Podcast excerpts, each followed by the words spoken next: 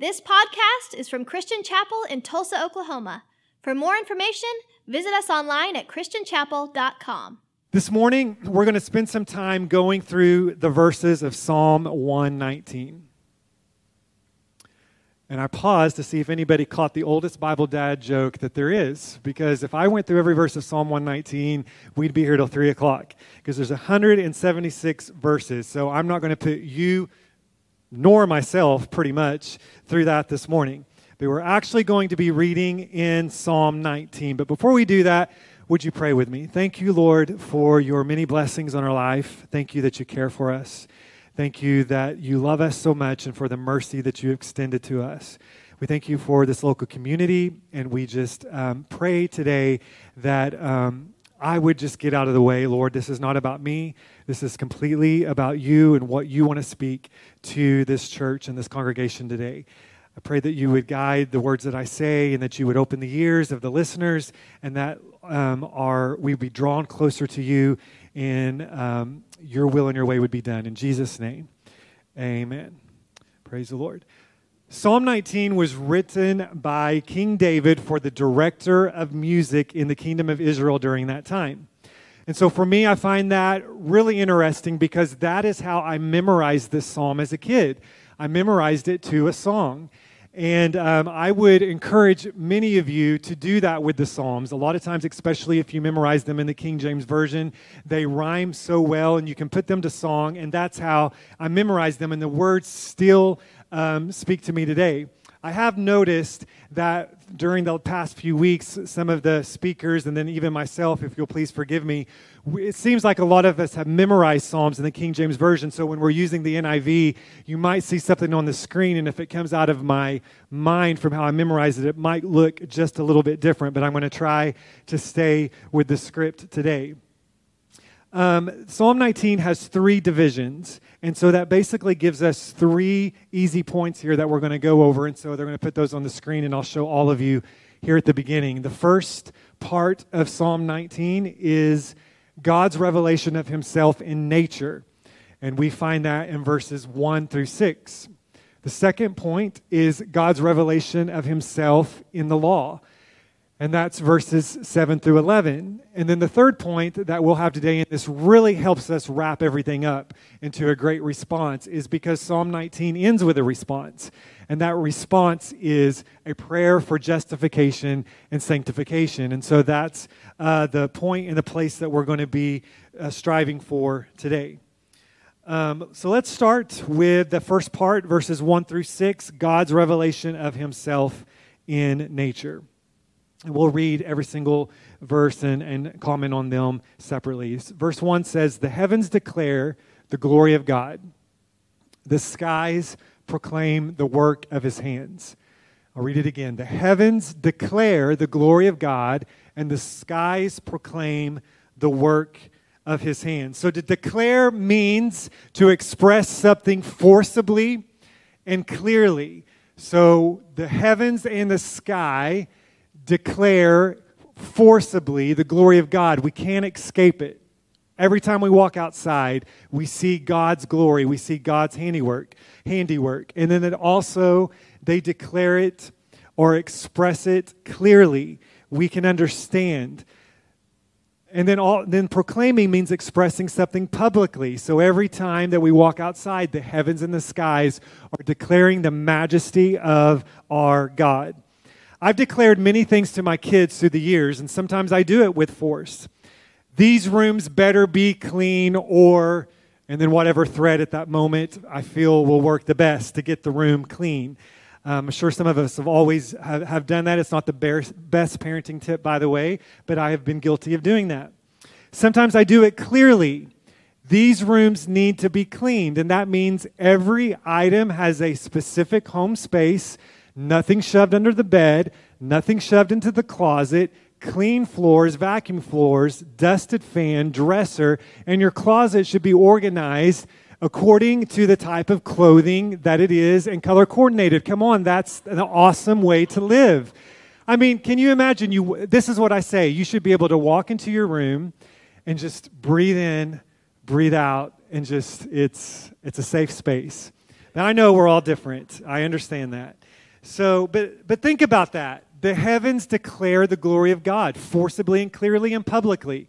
Think about how, after storms here in Oklahoma, how, how many social media posts you'll see from, t- from people taking pictures of the Oklahoma sky, the clouds, and the rainbows. It's something that is just awe inspiring. Sometimes it looks a, a, little bit scary, sometimes it, it looks um, beautiful, but people like to share those things. And this is just a small example of how the skies declare and proclaim the mighty works of God we can't escape from the beauty of creation. Even with everything that we've built down here with our concrete jungles, when you look up into the skies, God is being glorified by the heavens and the sky. His awesome splendor is always being declared. So I'm planning later this month to climb a couple of 14ers in Colorado. And so, if I can make it up, and the reason why I say if is because I have a friend who seems to think that I'm going to struggle a little bit. And so, my goal is to definitely not struggle at all, but we'll see how that goes. But part of the thing of the thing that I'm looking forward to the most when I get up there is to see God's creation that awaits my eyes and how majestic God is. The heavens and the skies declare the glory of God. We cannot escape it because it is forced upon us, it is clear, and it is public. Second verse, and we'll read verses 2 through, 2 through 4. Day after day they pour forth speech, night after night they reveal knowledge. They have no speech, they use no words, no sound is heard from them, yet their voice goes out into all the earth their words to the ends of the world. And we're going to stop right there because the next part of that verse goes into the next point. But as human beings, we proclaim and declare things using words, but the heavens don't have words to use, yet their voice goes out throughout all creation. So, how is that possible? And so, a small example is this past Sunday night at our home group, we, ha- we decided to have an international dinner from all the different places that people in our home group are either from, or that their parents are from, or that they've done missionary work in, or currently doing missions at. And so I had honestly never paid much attention to how diverse our home group was until the plan for this meal started coming in. We had menu items from Sri Lanka, Venezuela, Brazil, Germany, Paraguay, topped with Cane's chicken, cherry pie, bluebell ice cream from the United States of America. It was like all the people from all the other countries really uh, just went all out. And then us uh, from America, we were just like, let's bring out the pie and the ice cream. It was awesome. But for a moment, I paused and thought, honestly, this is our, this home group is kind of a glimpse of heaven. As God revealed himself in nature, knowing that all of us would have barriers of language and culture here on earth, the heavens break down those barriers because they go throughout all the world expressing the same thing with their voice that God is the king of the universe and that he is holy, just, majestic, and full of wonders. They proclaim how great God is.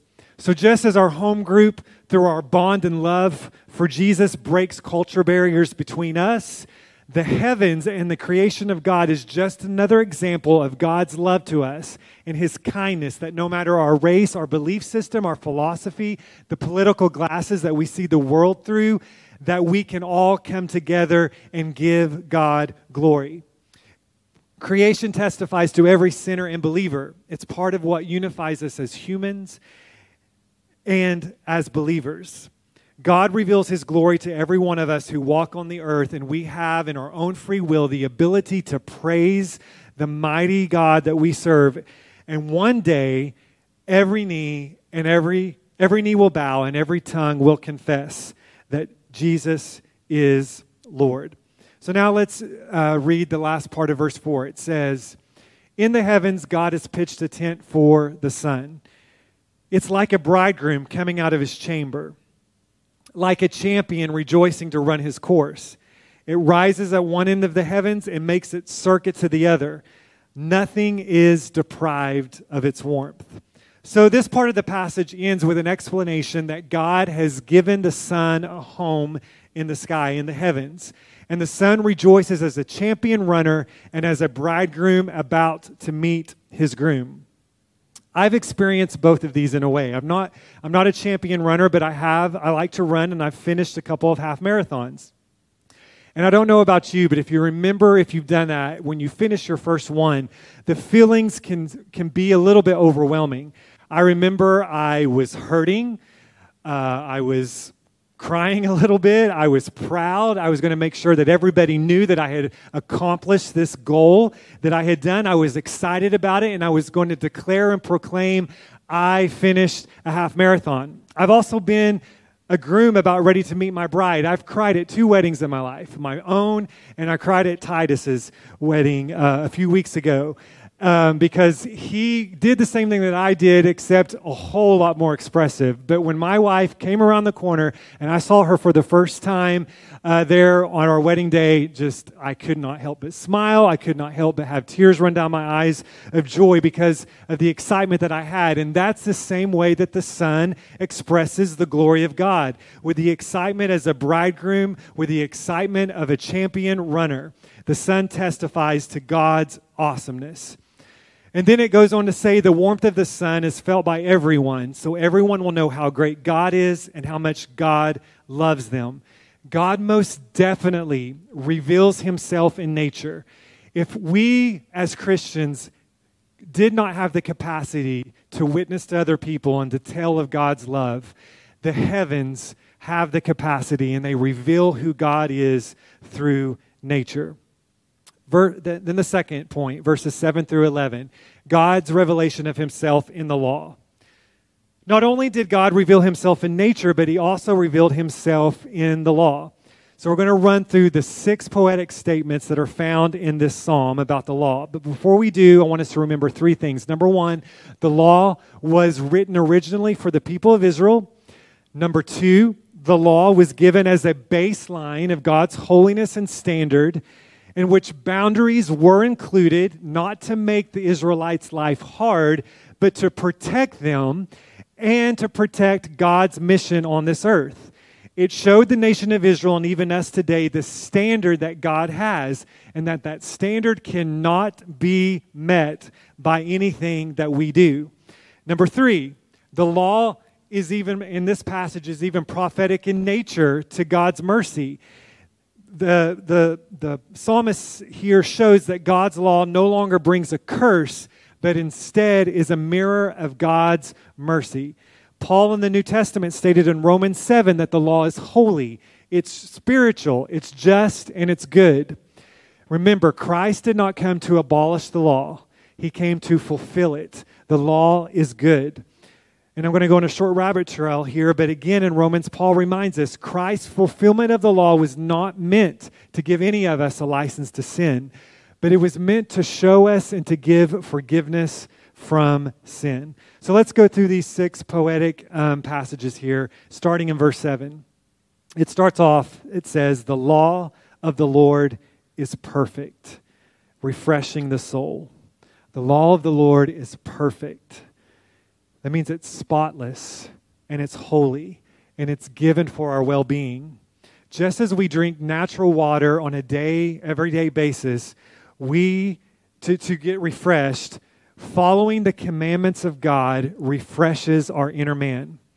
And I think of that when I was um, studying for this uh, sermon, I remember I remembered the verse in Romans where it says, "There is therefore now no condemnation to those who are in Christ Jesus."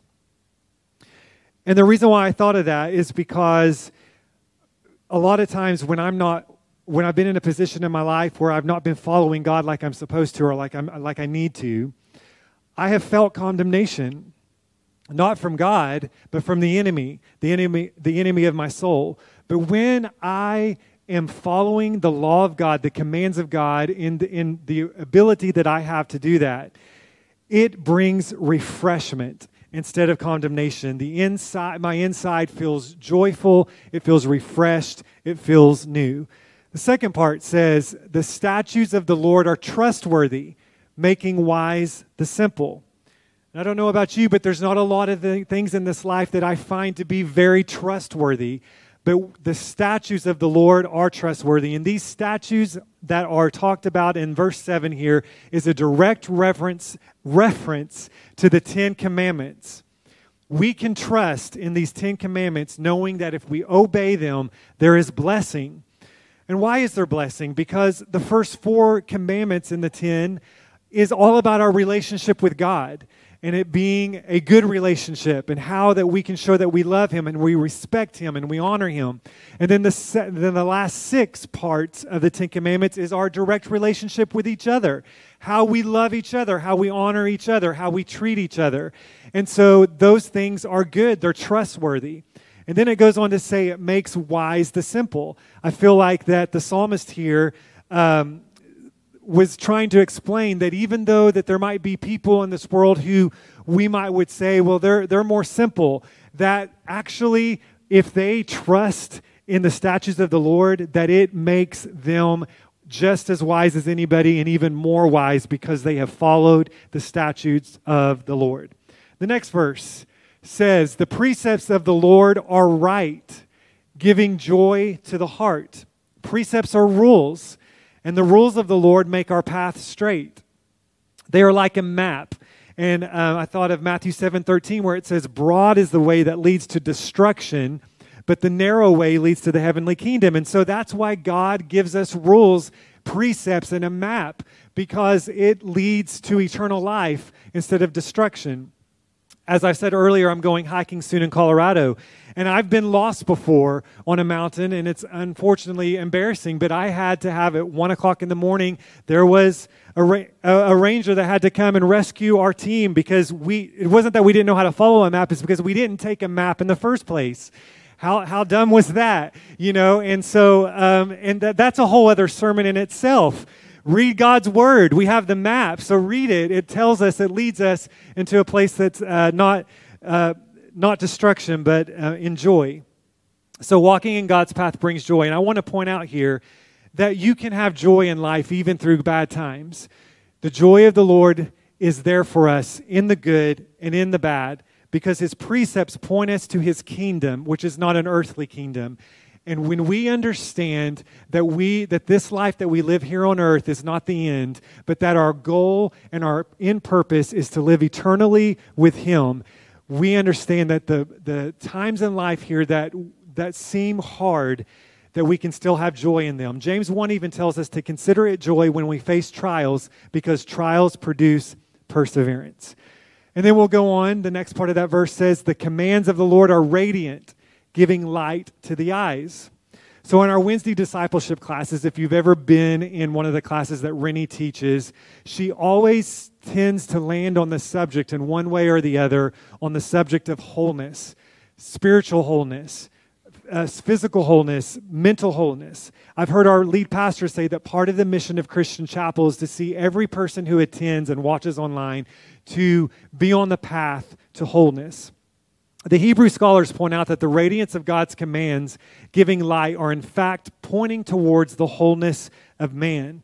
So that means the commands of the Lord, when followed, make the mind, the body, and our spirit healthy, fresh, and clear. And we have to understand that when sickness comes in this world, when disease and sin and all these different things came into the world, it was because of a disregard to God's commands. But God, in His mercy, gave a solution, and His solution was His spotless Son, Jesus Christ. And I know that this is an Old Testament passage, but again, it's prophetic. God knew what He was going to do, and Jesus Christ came, died on the cross for our sins, rose from the grave, that we could forever live in wholeness, that we have a way of redemption back to God. And that is what this verse is talking about. The commands of the Lord are radiant, giving light to our eyes that we can live in wholeness. The next part of this chapter says, The fear of the Lord is pure, enduring forever. When we fear things of the world, it brings anxiety. And I'm going to be transparent and honest with you this morning. A couple, uh, in the last probably, I don't know, couple months, there have been a couple of times that I have woke up in the middle of the night and had anxiety. And I've not been a person who really has had any of that in my life. And as a pastor, I'm being transparent with you and letting you know that Satan is going about, he's roaring as a lion. He is trying to defeat us in any way possible that he can. And we are not supposed to fear, and we have nothing to fear when Jesus is on our side. But the last couple of months, just because of all the things that are going around in life, and I have woke up just my chest being tight and just even just sweating and honestly fearing the things of the world that were going around. Thankfully, I know what to do. I started um, praying and saying the name of Jesus and proclaiming power there in my bedroom above all that was going on right there. And that passed after about three to five minutes. And I'm so thankful for that. But that is not what fear of the Lord is. That's fear from the enemy when we have anxiety. But fear of the Lord is the complete opposite of anxiety. The fear of the Lord is a feeling of refreshment. The fearing of the fear of the Lord is an acknowledgement of his lordship. It's an acknowledgement of his justice and judgment and perfect unity that he has all power, all love, grace, and mercy. Instead of having to feel anxious, we can call on the name of Jesus and we are comforted. It is pure and unstained, and it lasts forever.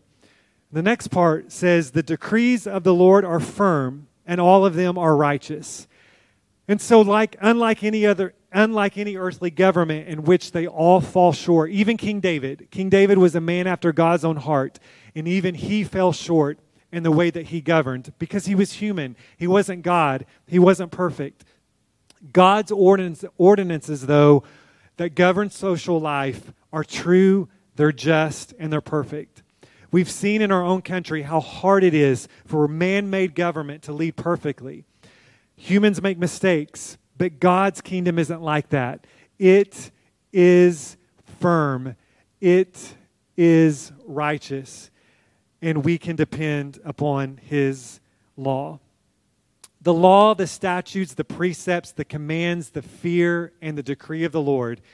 It goes on to say in the next verse, they are more precious than gold, than much pure gold. And gold in the Old Testament was a symbol of wealth. And I don't know about you, but wealth sounds good to me. But these the law of God is more precious than wealth. It's sweeter than honey, than honey from the honeycomb which was a symbol of health in the Old Testament. So, health sounds great to me too. But yet, the law, the statutes, the precepts, the commands, the fear, and the decree of the Lord is better to have than all the wealth in the world and all of the health. And so now we come, and then it says, By them your servant is warned. So that's mercy. And in keeping of them, there is great reward, which is joy. So now we come to the last part which is found in verses 12 through 14. And this is our response. And so, our response this morning is going to be a prayer for justification and sanctification. So, the psalmist ends because God reveals himself through nature. All throughout nature, we see his power, we see his might, we see his wonder, and we see the need to praise him. And because God reveals himself to us through the law, we see our need for redemption and forgiveness. And so this is how how we respond here. In this prayer of David, when we pray, and we're going to pray it together here at the end, we're asking God for justification. God, the sins that I don't even know I've committed, please wipe them from me. Take them away. Make it as if I've never sinned. Justify me. Make me blameless. God, the sins that I do willfully, Please forgive me of those. Take them away. Make me blameless as if I never had done them. And not only do we pray for justification, but in response to God revealing himself in nature, in response to God revealing himself through the law, we pray for sanctification. So from here on out, God, everything I say, everything I do, everywhere I go, whatever my hands find to do, I want to please you. And so, here in a minute, we're going to start with the second part of that verse and we're going to read those last three verses. And the band is then going to lead us in response. But I want to let you know if there's anything that's been said this morning about God revealing himself in nature, there's anything that's been said today about God revealing himself in the law, if anything has spoke to you about, um, you might say, I don't know Jesus Christ as my personal Savior. I've never been redeemed. I don't know what it means to be redeemed, to be brought into a right standing with God. We have a prayer team, and they'll be in the prayer room. And you, when you walk out these doors, it's there to your left. Please respond to them this morning. I can't tell you how awesome and amazing it is to live for Jesus Christ. And if you're watching online, you can let us know at info at christianchapel.com. We would love for a pastor to be able to call you and to pray with you and that you could come to know the Lord as your personal Savior. But also, you might be here in this room or watching online and you might know God, but you need wholeness. You don't feel like that you have wholeness in health, wholeness in mind, wholeness in spirit. Please respond to the prayer room. There are people there that would love to pray with you. And I do want to go back to um, if you don't know the Lord as your personal Savior, there's three ways for you to do that. Three things that you need to do. Number one, you need to admit that you're a sinner. That's what I have to do on a daily basis. God, I'm a sinner. I'm not perfect. I'm nothing without you. I sin. Number two, believe that Jesus Christ died for our sins and rose again. That's what I do on a daily basis. Jesus, I believe it. I have faith. You died on the cross for me. You rose again. And then the third part is confess that He is Lord. And on a daily basis, that's what I do. Jesus, I confess that you are Lord of my life. You have control. I follow you. I choose in my free will to follow you in your pathway, in your path that you have made for me.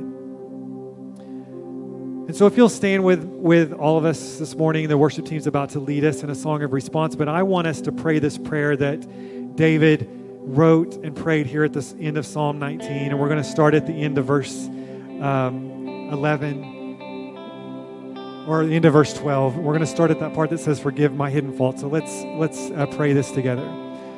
Forgive my hidden faults. Keep your servant also from willful sins. May they not rule over me.